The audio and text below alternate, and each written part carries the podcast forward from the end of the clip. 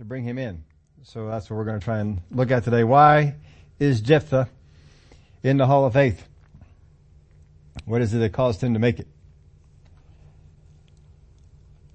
In verse, uh, well, let's go over to Hebrews in chapter eleven first. What more shall I say? For the time would fail me to tell of Gideon and Barak and Samson and Jephthah, also of David and Samuel and the prophets. Now we kind of skip it over Samson here, but we'll, we'll still be picking him up. We just, uh, went over him in a Sunday morning not too long ago. So there's, uh, just a few things we wanted to tie into him, but Jephthah's going to take up pretty much all of our time here to look over the, the story that went, went on. We have a lot of the, most of the story occurs before the battle and after the battle. And I think maybe two verses on the battle. There is not really a whole lot on, on that. But let's pick up here at Judges chapter ten and verse six. This is going on before Jephthah is brought in on the scene.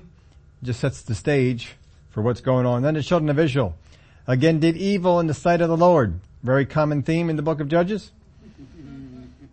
And served the Baals and the Ashtoreths and the gods of Syria, the gods of Sidon, the gods of Moab, the gods of the people of Ammon, and the gods of the Philistines. And they forsook the Lord and did not serve him. Again, why in the world you keep going after these gods who God had defeated time and time again is um, perplexing. But that's the, the the master deceiver. Satan is good at deception. And he can get you to go back to something that there is no logical reason why you should go back to it and think you're doing good. So the anger of the Lord was hot against Israel, and he sold them into the hands of the Philistines and into the hands of the people of Ammon. From that year, they harassed and oppressed the children of Israel for eighteen years. Now, before we saw with Gideon, it was about twenty years. This one's eighteen. So that, that seems to be their, their breaking point, somewhere um, around two decades under oppression before they come around. I don't know. I think some of us would get it before twenty years is up, but uh, at least a little bit better. It's eighteen instead of twenty. All the children of Israel who were on the other side of the Jordan in the land of the Amorites in Gilead, moreover the people of Ammon, crossed over the Jordan to fight against Judah, also against Benjamin and against the house of Ephraim, so that Israel was severely distressed. And the children of Israel cried out to the Lord, saying, "We have sinned against you because we have both forsaken our God and serve the Baals." So this is dealing with people that are on the other side of the Jordan. This is where the oppression began, but then they decided to cross over the Jordan and fight against Judah, against Benjamin, and against the house of Ephraim. So the Lord said to the children of Israel, "Did I not deliver you from the Egyptians, and from the Amorites, and from the people of Ammon, and from the Philistines?" Now the people of Ammon he delivered them from before in Judges chapter three. So that wasn't too long ago. But uh their disobedience brought them under the people of Ammon again. Also the Sidonians and the Amalekites and the Maonites oppressed you, and you cried out to me, and I delivered you from their hand. Yet you have forsaken me and served other gods. Therefore, I will deliver you no more. You, aren't there some people that you like to say this to? I've helped you out before, and you keep getting yourself in the same hole. I'm not helping you anymore. Just, uh, just know this. God sometimes is, uh, has felt that way too. And he says, I'm not going to do it. You're out here calling for me to deliver you. And, um, no, I'm not going to deliver you. So verse fourteen, go and cry out to the gods which you have chosen. Let them deliver you in your time of distress. So he doesn't just stop there. He keeps on going on. Go after those people. Go after those gods that you're serving. Why you come, why you bothering me with this thing? You want to serve the God, God of the Amorites? Go, go ask them to bail you out. God of the Philistines? Ask them to bail you out. Don't be asking me anymore. And the children of Israel said to the Lord, "We have sinned. Do to us whatever seems best to you, only deliver us this day, we pray." So they put away the foreign gods from among them and served the Lord. Now he hadn't promised them anything yet, but they put away the foreign gods. I don't know. I would have thought you put away the foreign gods before you come to God the first time. They apparently did not. But they want to show God they mean business. So they said, let's go back. We're going to put away all the foreign gods and uh and we'll get rid of them. Now, they read, they kind of gloss over this a little bit, but I'm sure that the situation in Israel was much like there are some people who don't want to forsake them and some who do. So the people who don't want to forsake the idols are going to be strong-armed into obeying.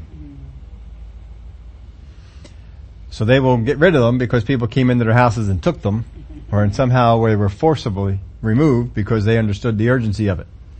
But that does not mean the people were converted. So they say, do to us whatever seems best to you, only deliver us this day, we pray. So you can go ahead and punish us in any way as long as it's coming from you. You were okay, but uh, just deliver us from these enemies. So they put away the foreign gods from among them and served the Lord. And his soul could no longer endure the, the misery of Israel. Now just imagine this with your kids, somebody else's kids, or your parents when you were growing up. And you kept being disobedient and disobedient and disobedient. And finally they had their fill of it. And they say, fine, wallow in the mess you made. I'm not helping you. And you say uh something along the fact, well, well, Mom and Dad, you know what's best. And I'll just take whatever it is that you, you think I ought to do. And they just go about trying to, to clean things up. And after a while, you just get so hurting for them and so sad to see them in that situation that you're just going over there and help them out. Because they're, they're doing their best and they're, they're working towards it. And at least they're showing some effort there. And so, uh, that's what God's at. He said his soul could no longer endure the misery of Israel. Then the people of Ammon gathered together and encamped in Gilead, and the children of Israel assembled together and encamped in Mizpah. And the people, the leaders of Gilead, said to one another, who is the man who will begin the fight against the people of Ammon? He shall be head over all the inhabitants of Gilead. Now, if you're going to gather the battle, it kind of seems like you ought to have a general.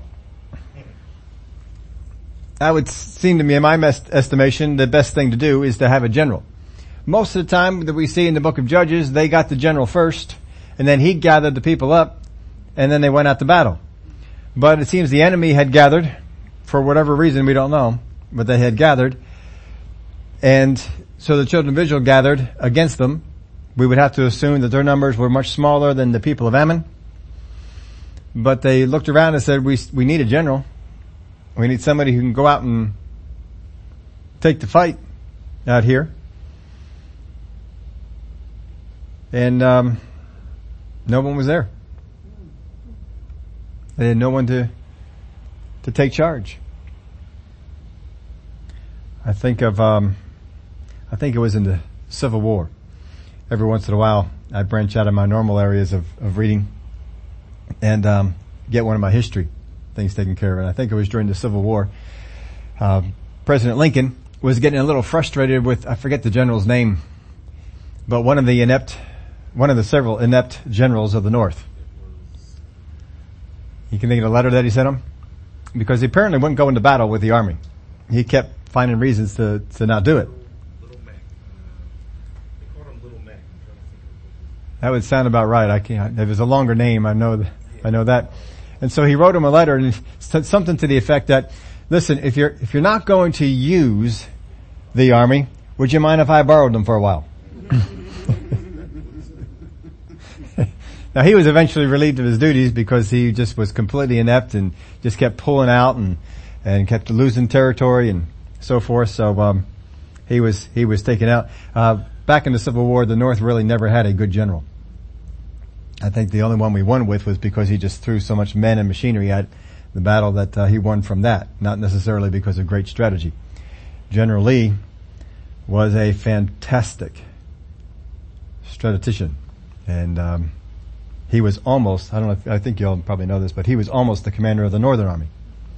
Came within twenty-four hours of being the commander of the North. We would have been a lot better off if that would have happened. General but McClellan. McClellan, there's a, that's, that name sounds familiar. That's good. Thank you for that. So they have no general, but the army is gathered. Now this is the bad situation to be in. You got the army, but no general. Well, the other side has their army, and more than likely they have their general. Now, the people of Ammon, if you wonder where they came from, There was a particular man in the Old Testament. I gave you the reference for it there in Genesis chapter nineteen. The gentleman's name was, was Lot. And of course after, um, he had, uh, his, his, um, daughters came with him, but of course the son-in-laws didn't. And his wife died. And so he's there with his, him and his two daughters, and they didn't get married. And so they decided to have a child by the father. They got him drunk and so forth. And so the first one that was born was Moab, and the second one was born was the, those who raised up the people of Ammon. So not a, not a great history that was there.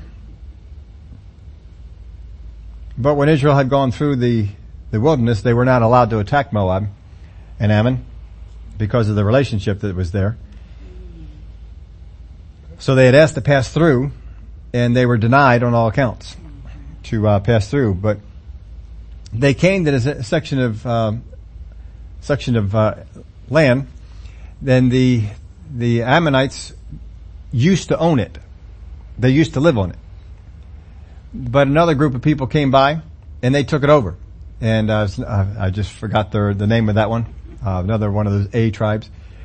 Amorites. Thank you. And they uh, they ruled the land.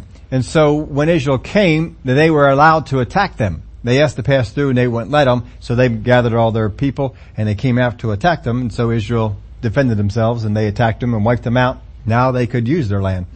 They could get through. So they kept it.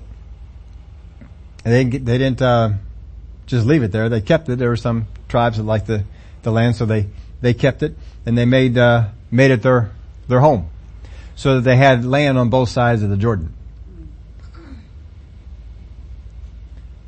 So that's the history of what goes on. It's kind of important because uh, Jephthah has to bring it up here. So in chapter eleven, verse one, now Jephthah, the Gileadite, was a mighty man of valor. Now Gideon was called a mighty man of valor, but did not operate that way, live that way, or think himself that way. But Jephthah, it's, that's not the case. Jephthah was a mighty man of valor and constantly had walked in that particular power. But he was the son of a harlot, and Gilead begot Jephthah. Gilead's wife bore sons, and when his wife's sons grew up, they drove Jephthah out and said to him, "You shall have no inheritance in our father's house, for you are the son of another woman." Then Jephthah fled from his brothers and dwelt in the land of Tob, and worthless men banded together with Jephthah and went out raiding with him. Now I get the impression from this that before the man was married, he got Um, connected with the harlot, and Jephthah was born, because it sounds like he's one of the older sons. If he's not the oldest son, he is one of them. So if that's not the case, then it was after he was married, he had the affair with the harlot, and then Jephthah was born. And he was, he stayed apparently in his father's house. So he was old, probably older, but then when the other boys got up to an age where they could protest about this, they decided, "You're not going to have an inheritance with with us, so um, get out." Now, I always look for, back for some uh, uh interesting history on, on all this sort of stuff, and one person brought out this, and I don't know where they got this from, but they uh, actually made the comment that the problem came out when Jephthah's father died. So I went back and read it again. It says, there's nothing in here that said his father died. They're just concerned about the inheritance for when he does die. So they're kind of uh, looking out for that. So they decided, you need to get out of here because you're not going to be a part of the inheritance, and we're not going to deal with that. So uh, they drove him out because they saw him as uh, illegitimate and certainly not a full-fledged member of the family. Now it's kind of interesting that we don't hear anything from the father, but you know, marriage situations are probably no different back then than they are now. And I'm sure that the wife was making some stink about this as well. And so he just kind of bowed out of the scene. If he, if he wasn't dead, which I don't think he was, but probably bowed out of the scene and just uh, went along with it. And so Jephthah was chased out. So he goes over to the land of Tob. Now Tob comes in again because under the reign of David, you're going to see that twelve thousand come from the land of Tob to join forces with Ammon and some others to fight against David. And they lose. because they're fighting against David. But Tob will come into um, prominence again down the road. But he went over to the land of Tob, and worthless men banded together with Jephthah and went out raiding with him. Now David also, we know he got some of the worthless guys too and turned them into something. We don't have anything about Jephthah turning them into anything other than the worthless people that they were, but they were a fairly good fighting force, and they went out and they, they did things. So a harsh beginning for Jephthah, but he seems to overcome it. And came to pass after a time that the people of Ammon made war against Israel. And so it was when the people of Ammon made war against Israel. Now that's going back to chapter ten. It's the same war. When the people of Ammon made war against Israel, that the elders of Gilead went to get Jephthah from the land of Tob. Then they said to Jephthah, "Come and be our commander, that we may fight against the people of Ammon." So Jephthah said to the elders of Gilead, "Did you not hate me and expel me from my father's house?" Now this would indicate there may have been more than just the sons. That some of the elders of Gilead, or maybe the elders are made up of some of the sons, or however it was. Uh, did you not hate me and expel me from my father's house? Why have you come to me now when you are in distress?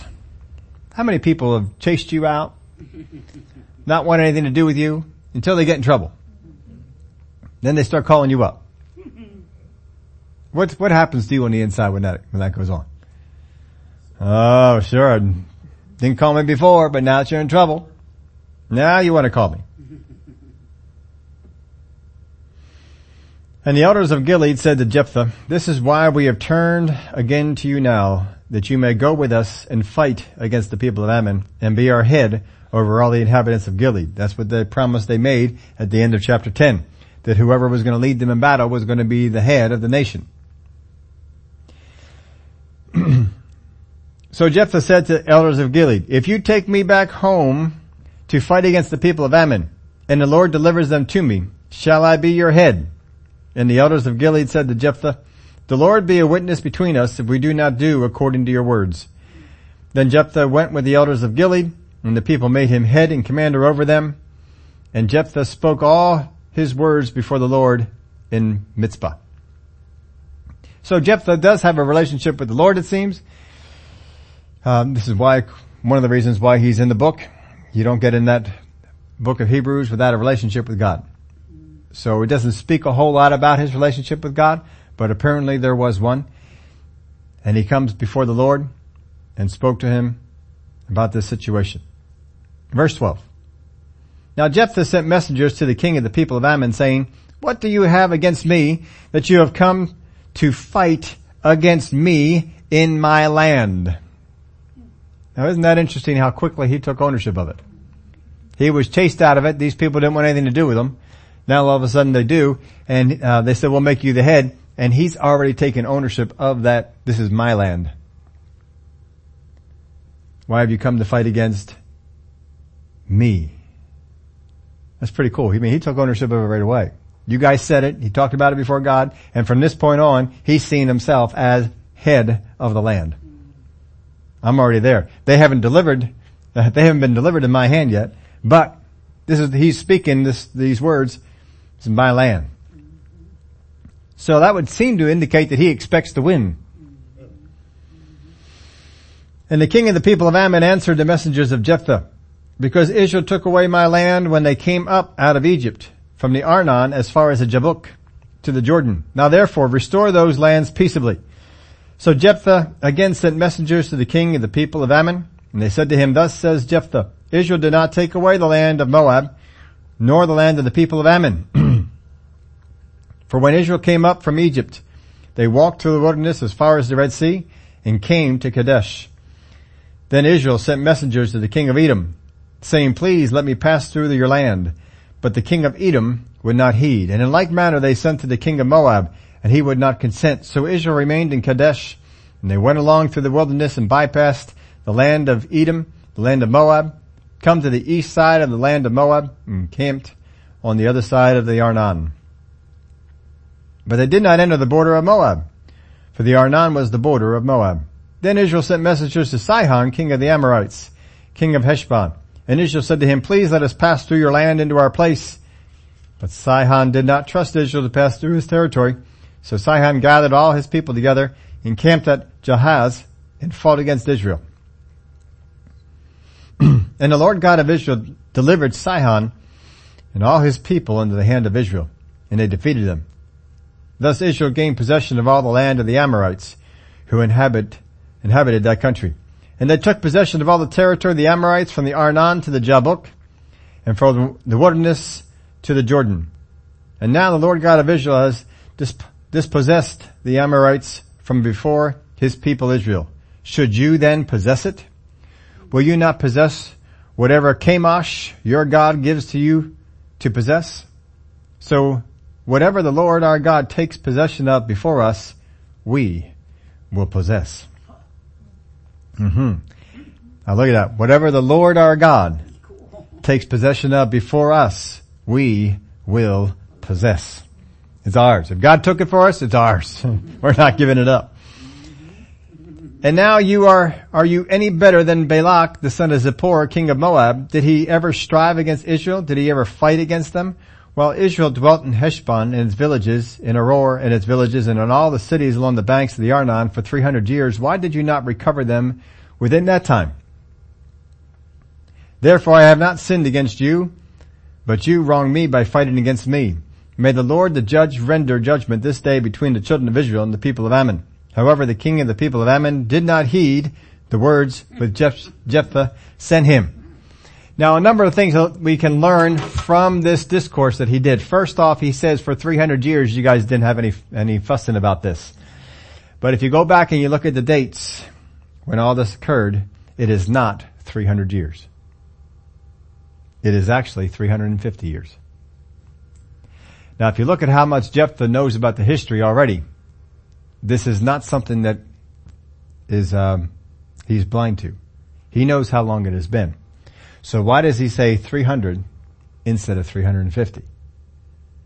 The supposition is that for some period of time in there, for about fifty years, Israel lost control of the land to someone. But they gained it back. Don't know when, exactly when that was. It's, um, you know, not, not every period is, is discussed during, during all that, but he says three hundred, but technically it was actually three hundred fifty. So for some reason he, um, he said three hundred. But he says, why did you come and, and try and take ownership of, during that time? Well, the reason was because Israel was stronger and they weren't going to pick a fight. But look at how much of the history of Israel this guy knows. And he just rattles it off.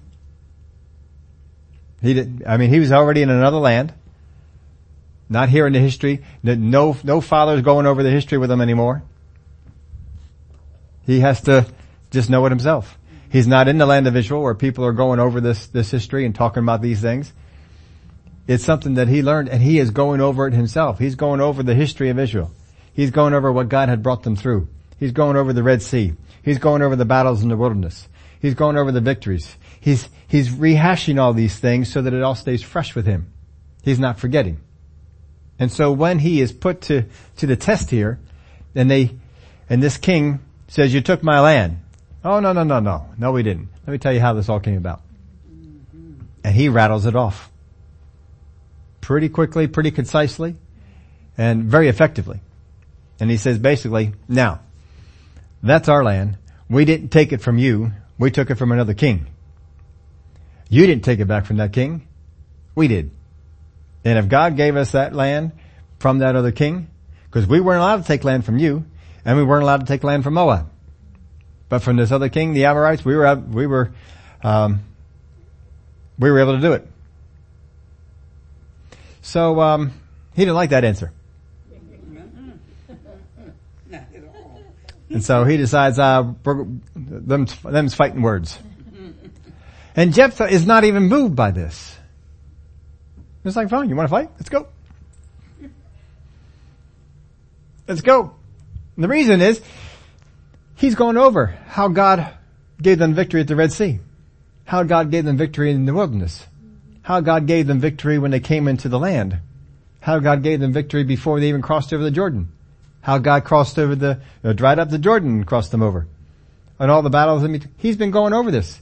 He's been rehashing who his God is. And so when this king with this, uh, we don't know what the numbers are, but his numbers are bigger than, than Jephthah's numbers.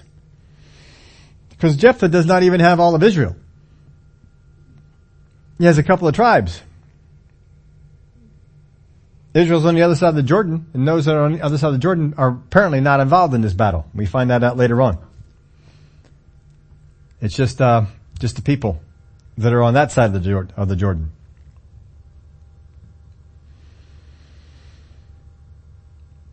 So let's go over to verse twenty-nine. Then the Spirit of the Lord came upon Jephthah. Well, that's always a good thing. Now, in order for the Spirit of the Lord to come upon you, you first off have to be His servant. You have to be doing what He asked you to do.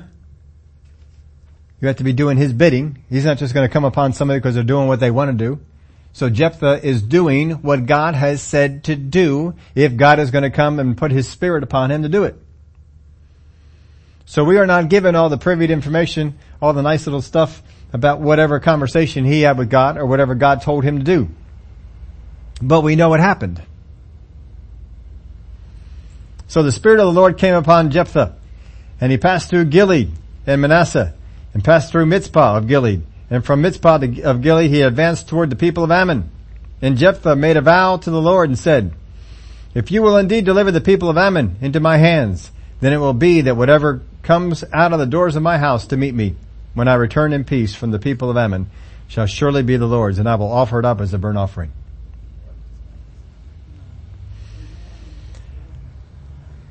Now this is kind of a blemish on his record,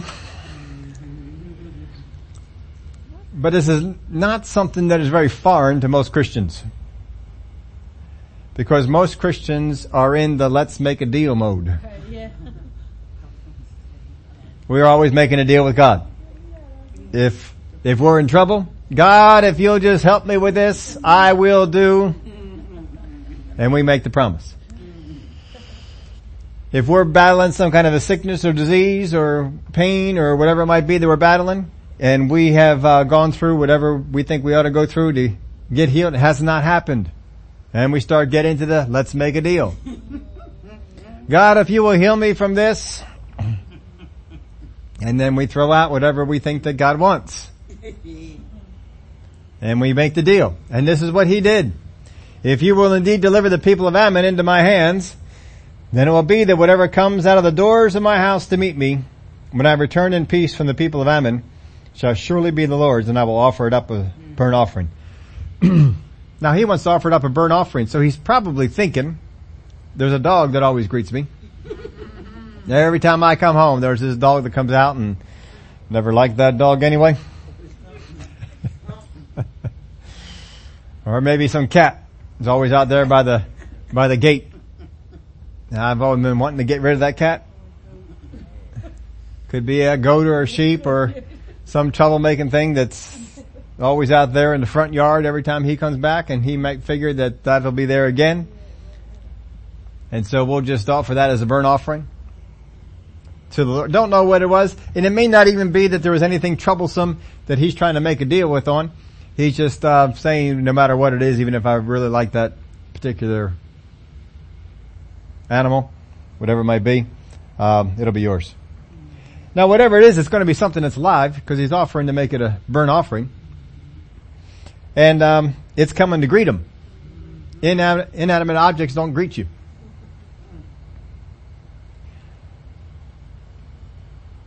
But here's Je- here's the, the thinking for Jephthah. And this is the kind of thinking that we have a problem with too.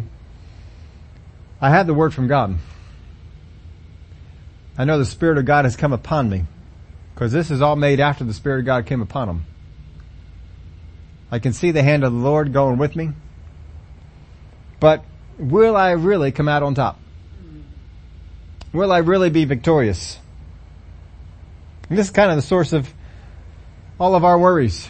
We really wouldn't have a care in the world if we thought that everything we came up against, we would win. We would have no worries. If every financial crisis that could come my way, I'd win over, got no worries. If every physical thing that came against me, I would win over, I got no worries. Every emotional, every whatever it might be. If I knew I was going to come out on top, I wouldn't be worried. Worry, fear, and anxiety only comes to us because we are thinking failure is a possibility. If I was absolutely sure that there there could not be failure in any way, I would be relaxed, I would be calm, and I wouldn't give it another thought. If I always knew the outcome, or if I always know, I would be victorious. How could worry and anxiety stand a chance?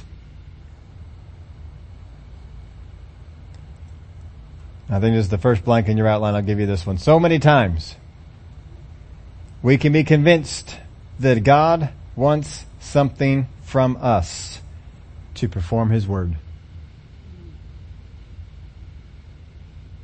The only reason we make a deal with God is because we think He wants something from us in order to perform His word.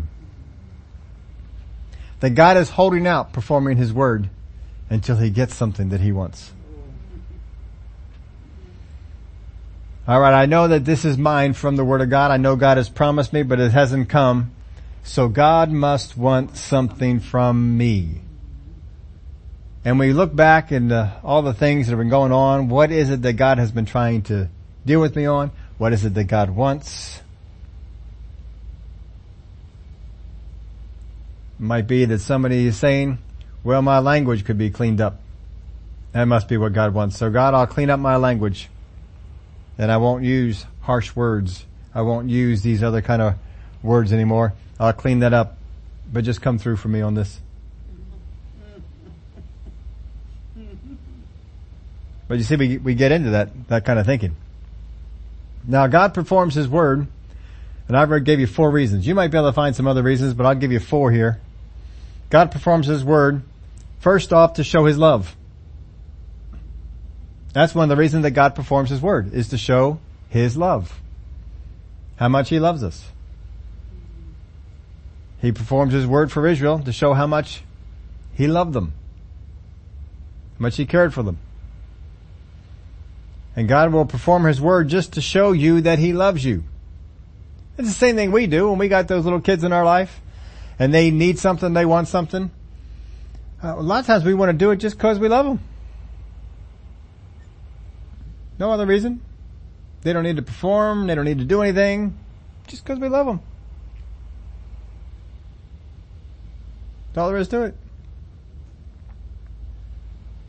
And I got the little kid over there. And um you find out they're saving up for something. Reach into your pocket, grab a dollar. Doesn't seem like much, but to that little child, it's everything. Oh, man, this is great. And you give them that dollar. Not for anything, just because you want to. Just because you love them. And that's God. And when you do that, doesn't it make you feel good? Oh, man, you f- you feel good. God performs His word to show He loves us. That's the first reason. The second reason is to demonstrate His power. We know from looking at Israel, Moses even called them on it one time. Demonstrate your power. Or if you don't come through, people are going to think that you can't. God performs His word to demonstrate His power. That He is God. When He did those plagues against Egypt, what was His purpose? I'm going to show you how strong I am. Are you ready? And He demonstrates His power. Here's the third one. God performs His word to fulfill His promise. If He made a promise, He wants to fulfill it. Just like you sometimes have made a promise to someone, and you're going to come through not because of anything on their part, just because I said I was going to do this. And God said He's going to do something, so He's going to do it. He does it to fulfill His promise. Here's the fourth one, to accomplish His plan. God will perform His word to accomplish his plan. And I'm not saying that he has to, we have to engage all four of those things. Any one of them will get God to move. Any one of them is, is that powerful. He will do it because he loves us. He will do it just because he wants to demonstrate his power. Or it's a good opportunity to demonstrate his power. He will do it to fulfill his promise. And he will do it just to accomplish his plan. How many times does he come through for Israel? Not because they deserved it. Not because they were in a position to, to warrant any love. But just because I, I have a plan and I'm going to accomplish it.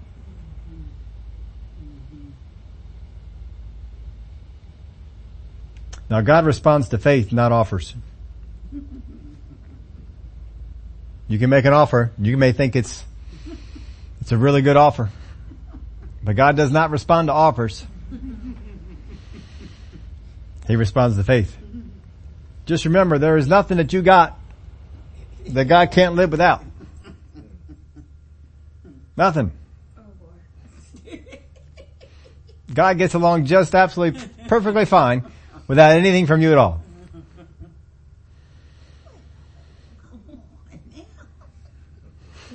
Because he's God. There is nothing that we can offer him that he needs or cannot get any other way. Nothing. But that's not what motivates him. He's not motivated by those kind of things. God is not a trader. He does not trade. T R A D E R. Not traitor. Trader. He is not a trader. God is a fulfiller. Doesn't trade. He fulfills. What did my word say? God, you're going to fulfill your word, and this is what your word said. Very good. That's what we'll do. But don't get into a place where you want to be trading.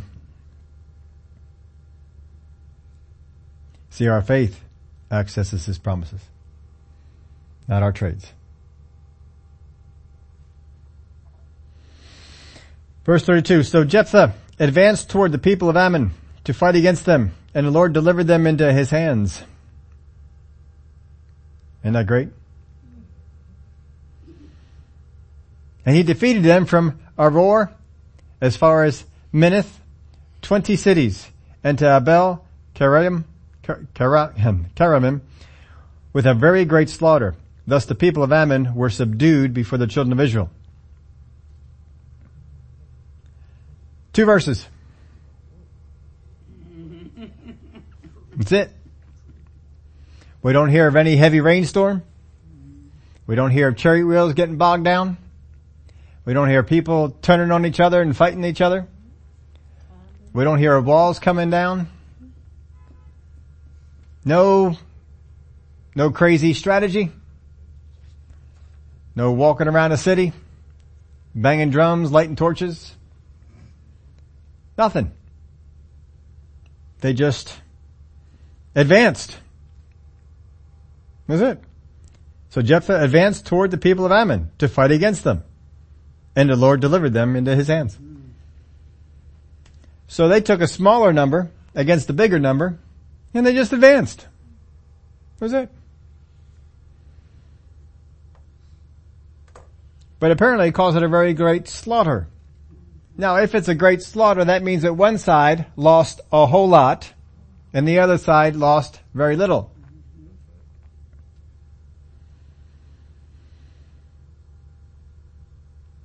So the people of Ammon were subdued before the children of Israel. One battle. They were subdued. Kind of interesting to note, when God gets behind a battle or behind a war, they're short. At least in the Old Testament, they were short. I mean, how long did the battle go on between Israel and Egypt? One afternoon. That was it. It was over. Battle was, battle was done. How long did the battle go on between the children of Israel and Jericho? Well, you had six, six days of uh, lead up. And then the actual battle, one day. I mean, it's over quick. God is not against war. But he apparently does not like long, drawn-out ones. We're going to do this thing. It's going to be done quick. You'll find some, you know, some of David's campaigns, they went on for a little while. But um, most of the times, see that God took care of it pretty quickly. So when Jephthah came to his house at Mizpah, there was his daughter coming out to meet him with timbrels and dancing, and she was his only child. Besides her, he had neither son nor daughter. And it came to pass when he saw her that he tore his clothes and said, "Alas, my daughter, you have brought me very low. You are among those who trouble me. For I have given my word to the Lord, and I cannot go back on it." So she said to him, "My father, if you have given your word to the Lord, do to me according to what has gone out of your mouth, because the Lord has avenged you of your enemies, the people of Ammon." Then she said to her father, "Let this thing be done for me. Let me alone for two months, that I may go and wander on the mountains and bewail my virginity, my friends and I." So he said, "Go." And he sent her away for two months, and she went with her friends and bewailed her virginity on the mountains. And it was so at the end of two months that she returned to her father, and he carried out his vow with her, which he had vowed. She knew no man, and it became a custom in Israel that the daughters of Israel went four days each year to lament the daughter of Jephthah, the Gileadite. Now, we've covered it before, you probably remember. But most people look at this as a human sacrifice. God is not into human sacrifices. The only time he called for it, he stopped it before it happened. Because he wasn't into the human sacrifice. He just wanted someone to be willing.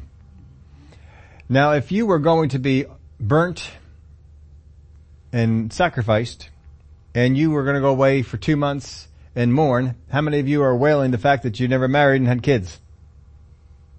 I think there might be a few other things that might come to mind. What Jephthah has promised here, how it would be fulfilled, even though he said a burnt offering, he's expecting an animal. But when it came to be his daughter, what he did was he had her become a, basically a priestess before God, and she served God all the rest of her days.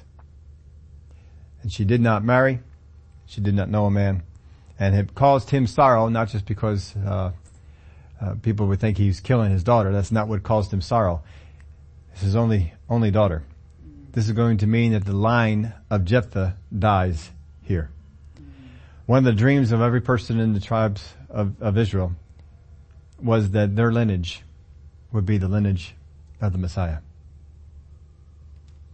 And he knew that with this vow, and with her ta- her not uh, ever going to have a uh, husband and have children, that, that would no longer be a possibility.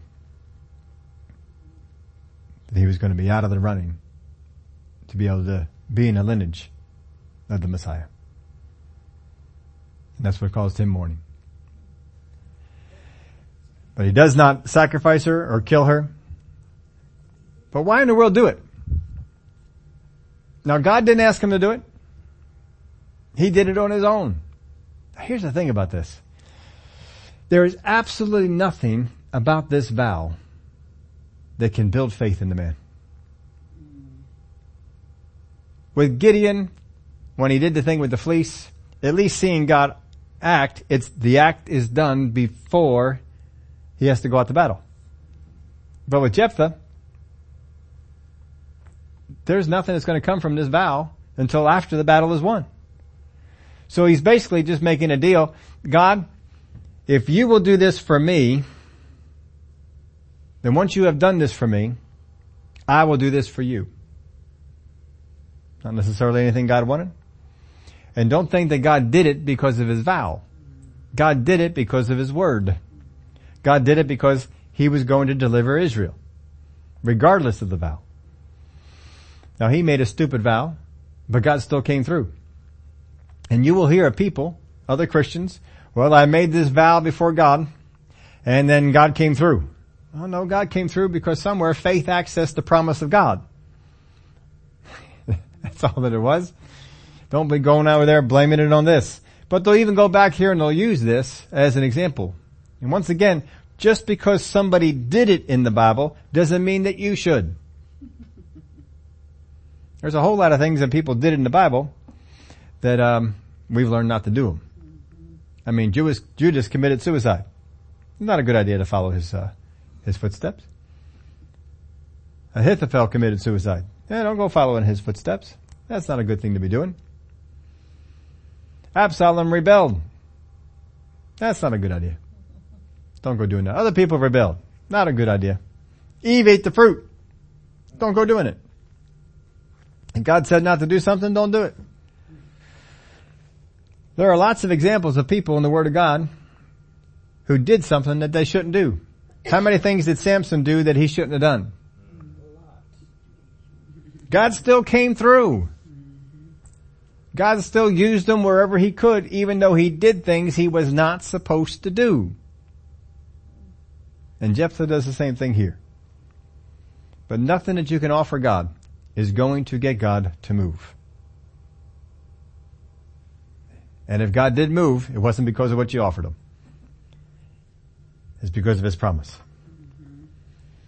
Now he goes on here, verse uh, one of chapter twelve. Then the men of Ephraim, they're on the other side of the Jordan, gathered together, crossed over toward Zaphon, and said to Jephthah, "Why did you cross over to fight against the people of Ammon and did not call us to go with you? We will burn your house down on you with fire." So he delivered them from the people that were oppressing them. And they got mad because you didn't call us. And Jephthah said to them, "My people and I were in a great struggle with the people of Ammon. And when I called you, you did not deliver me out of their hands. So when I saw that you would not deliver me, I took my life in my hands, crossed over against the people of Ammon, and the Lord delivered them into my hand. Why then have you come up to me this day to fight against me?" Now Jephthah gathered together all the men of Gilead and fought against Ephraim. And the men of Gilead defeated Ephraim because they said, "You Gileadites are fugitive of Ephraim," among the Ephraimites and among the Manassites. And the Gileadites seized the fords of the Jordan before the Ephraimites arrived. And when any Ephraimite who escaped said, "Let me cross over," the men of Gilead would say to him, "Are you an Ephraimite?" And if he said no, they would say to him, "Then say Shibboleth." And if he would say Sibboleth, for he could not pronounce it right, then they would take him and kill him in the fords of the Jordan. There fell at the time forty-two thousand Ephraimites. And Jephthah judged Israel six years. Then Jephthah the Gileadite died and was buried in among the cities of Gilead. So basically, it's like if you came up to somebody and they were from Boston, and they say, "No, I'm not from Boston," and you say, "Say car." And then you would know, "No, you're from Boston, you die." It's kind of like along one of those kind of, uh, one of those kind of things. And I know people from New York, they have certain ways of saying things, and you can kind of tell that they're from from um, New York area, just because of the way they, they make pronunciations. And that's what they did. They were going to get them all. Now, again, Ephraim was one of the biggest tribes of the twelve. And these uh these few over here, after just having fought a battle, they get picked on by somebody who didn't fight a battle and decide to come on over after the fact and pick a fight. How come you get all the glory for this? And Jephthah, he's not moved. He doesn't get fearful. He's not shaken by this. He says, "Hey, I called you. Nobody came. You could have come. You didn't. We were in distress over here. Yeah, the army, we can't sit around here waiting for you. Their army was already mobilized. We had to go in. We fought. We won." And so they decided to take them on in battle. And Jephthah wiped them out. But it's just like, it's not even a, it doesn't even seem like it's a blip on his radar. No. Take on forty-six thousand of you guys? No problem. We'll wipe you out. He just goes into battle. Quite a guy, this, uh, this Jephthah. Now this, this group here, Ephraim, they get all aggressive after the enemy is defeated. Now where was this aggression the past eighteen years? Why over the past eighteen years didn't they rise up and uh, help out the people on the other side of the Jordan, or even help out Judah and Benjamin and themselves when they, they came over, the Jordan started to oppress them on this side? Where was all that? There's no, there's nothing there. They were cowering, hiding. But notice that with uh, Jephthah, there's no deals made. He does not make a deal with God. He just goes in. One thing we learned from, uh, from Jephthah is the importance of faith in his word. So, put this in the, the beginning here for you. Since Jephthah is in Hebrews, he must have had a word from God to believe. He had to have a word from God. God gave him some kind of word about this, and he believed it, and he went into battle. Because every person that's made it in so far in the book of Hebrews had a word from God and believed it. So this was passed on probably through Jewish traditions and Jewish history about the word that he was given, which is why he put him in there. Because we are not given it in the book of Judges.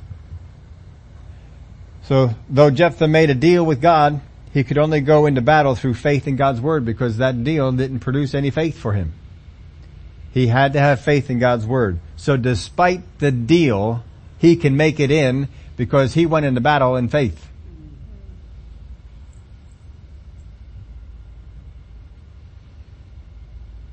Now, applying this all over here to us, we see the purpose of church and the gifts and believers.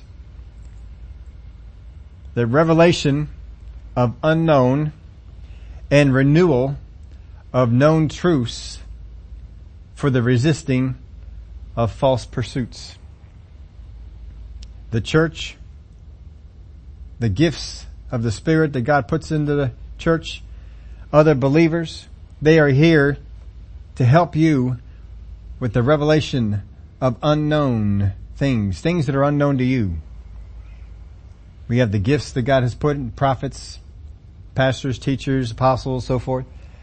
Those are Those are gifts that God has put into the church. There's the way that the church operates.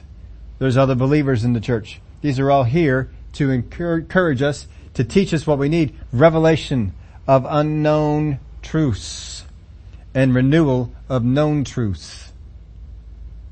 Not only do we have to learn what we don't know, I got to be renewed on what I do. For the purpose or for the resisting of false pursuits. Don't pursue what is false. Many a Christian has gotten into trouble because they pursued the false thing. Jephthah pursued the call of God on his life. Other people chased him out of it. Other people told him he's not going to be any good. Other people said, because you are the son of a harlot, because you are not a legitimate son, because of this, we chased you out of our land. They saw no good in him. But he continued to see good in himself, and it did not cause him to have a problem with his relationship with God. So we reveal, we renew, and we resist. Now here's the thing. When you receive something from God, God speaks something to you. And you get that that reception. You get that that renewal from God. That that comes to you. Then you got to do something with it. You either got to give it out to other people, or or act on it, or do something with it. And then you have to continue to endure, because whatever it is that God told us to do, when we go out and act on it, there's an endurance issue that will come up. How long will I keep saying what God told me to say? How long will I keep doing what God told me to do? So when we receive a word from God, that word directs us to either give or act on God's behalf to people here. It's going to do something like that.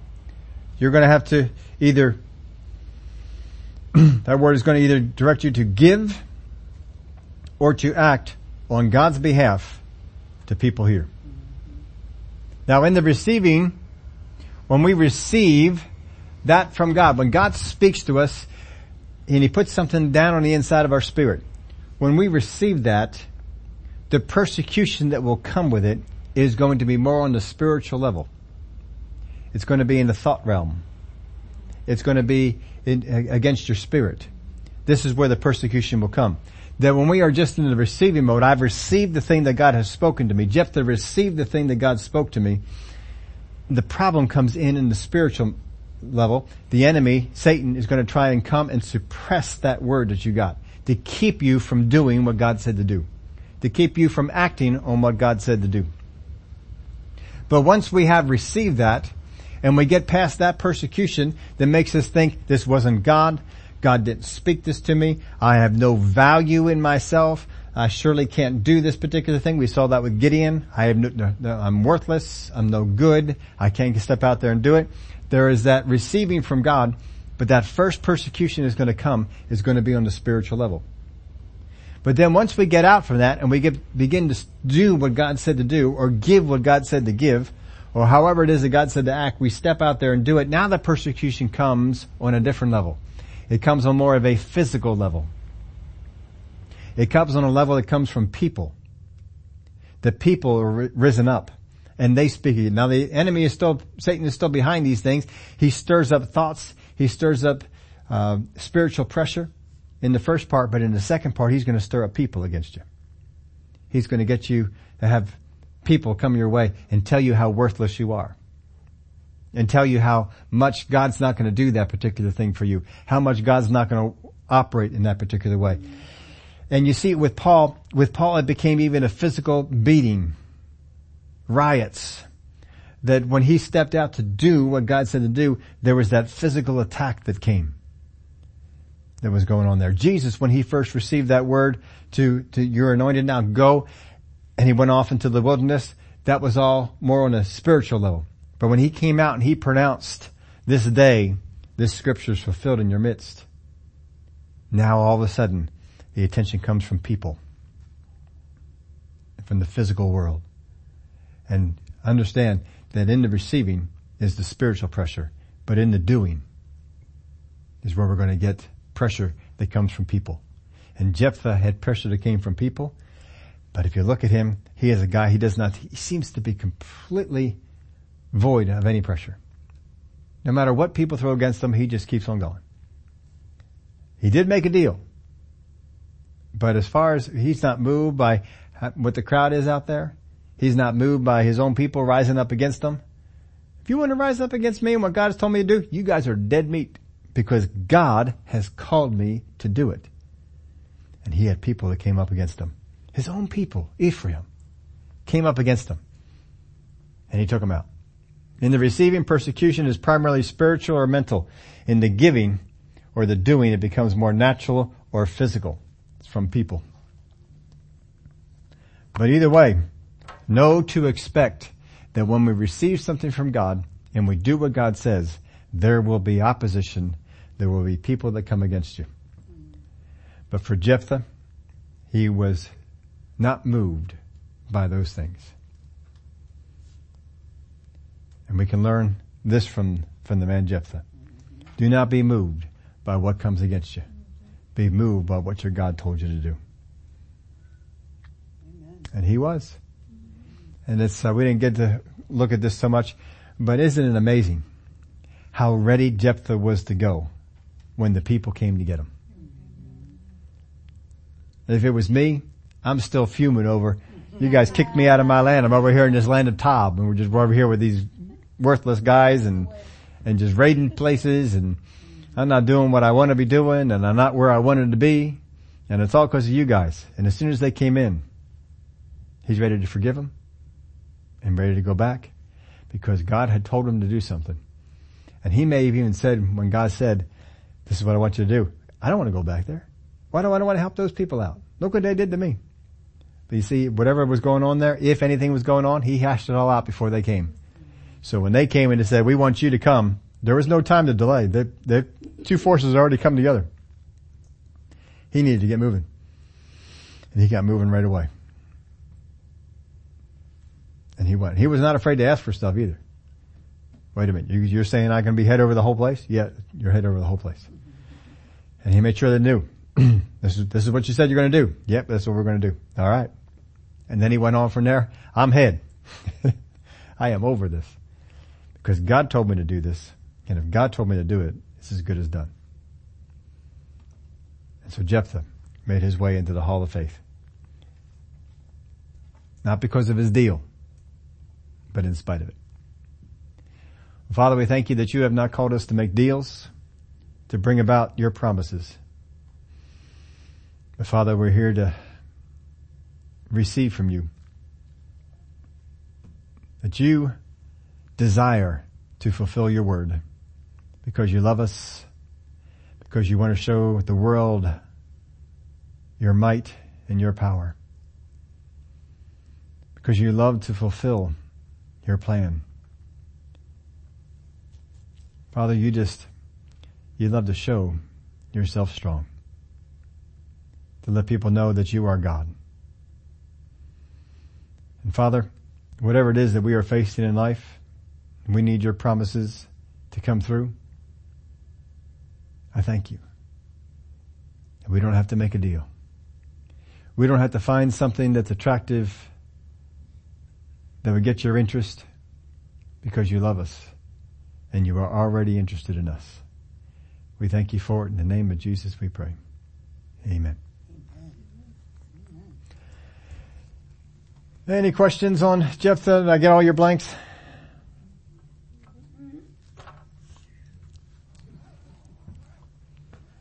Anything from our Facebook people?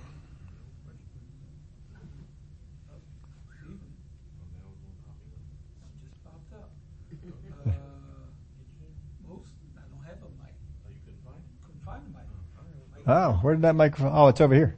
Okay, well, this is uh, most, well, not all Bible commentators feel that he did sacrifice his daughter. Uh, you are right. Well, wait a second. Let's see if I can answer. Oh, there it is. Okay. I thought he had sacrificed her. No, he did not. I know there's a lot of uh, commentators, a lot of places that do that. And if you just read the text, it seems what's going on. But there's absolutely no reason for her to mourn her virginity for two months if that's what she's going to do. I mean, if she's expecting to die and she's going to mourn her virginity, why not go find a husband for two months? I mean, it, it, that's a better way. Give me two months to get married, and uh and then after that you can sacrifice me. That's not what, what's going on. That's what he said, but again, he is expecting some sort of an animal to come. He's not expecting his daughter. When he saw the daughter, he can't be going out there committing murder, because the Word of God says, thou shalt not murder. And um, I know, well, we got Abraham back in there, but Abraham was told by God, do this, and then God stopped him. But uh, God did not tell him to sacrifice his daughter. So he would have had to break the word to do what most people think. And he's a smarter man than that. He's a man who meditated on the word. He knew all the history of Israel because he read over all these, all these uh, writings of Moses. He knew what they had gone through, and he knew what the law was. This is not a, but he, he did not sacrifice her. That was not a thing that he did. It's, it is commonly accepted. It is talked about all the time, but that is not what he did. That's why she's out there for two months mourning her virginity, because she is going to remain a virgin for the rest of her life. Okay, he does have a follow-up word. All right. I didn't read. Uh, he got even more. Okay. uh, Stephen's always got some good questions. It is. Okay. It's his follow-up that I didn't finish reading was, you are right that God doesn't want human sacrifice. But as you also point out, but God doesn't require Uh, the bargain at all. Maybe that's the point of the story. Bargaining with God leads you to a crazy place. It does that, boy. And Stephen says, not smart enough to avoid making a rash vow. And then he follows up with, ha ha. He's always good for some good observations. I, I enjoy the things he writes in there. Anyone else? Yeah, now it does say that the daughters of Israel went and mourned her virginity for for uh, four days out of the four days out of the year. Um, now they didn't do that for long. It was done for a little while, probably while she was alive. And they would come on up and they would do that in honor to her uh while she was in whatever service that she was at. But once she died and Jephthah died, you know Israel. They forget what was going on. They may have every intention to do this for life, but as soon as she was dead and as soon as he was dead, they forgot about it. Because just like they forgot about God, they forgot about this. Why in the world are you going to remember that? But uh, it does not become any kind of a, a long thing in history, in Israel's history, to have remembered the um, the woman. Maybe that's where the Catholic Church picks up nuns. Yeah. Uh, yeah, I don't know if that was to where they, yeah. I mean, they, I know some of the places in the New Testament where that, uh, they came up with that, but that's, that is certainly what she was. But most people see her as a, as a martyr, but she was not killed. Yeah.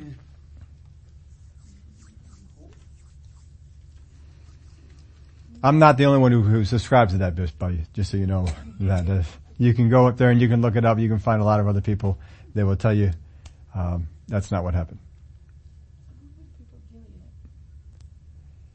Land of Gilead. Who were the people? Who, who were those people? Um, Reuben, um, half tribe of Manasseh, and who's the others? Two and a half tribes are over in that area. Is well, it's a half tribe of Manasseh, so the rest of them are four. I don't think Ephraim's on. Ephraim is on the other side of the Jordan because the, and they're in the northern tribes, close to Judah, because the northern tribes are actually named Ephraim. Yeah, I'm trying. No, it's not Dan. Yeah, over in the book of Exodus, it gives them. But Manasseh has inheritance on both sides of the Jordan, because half the tribe wanted to stay and the other half wanted to go. Reuben is is one of those. Um,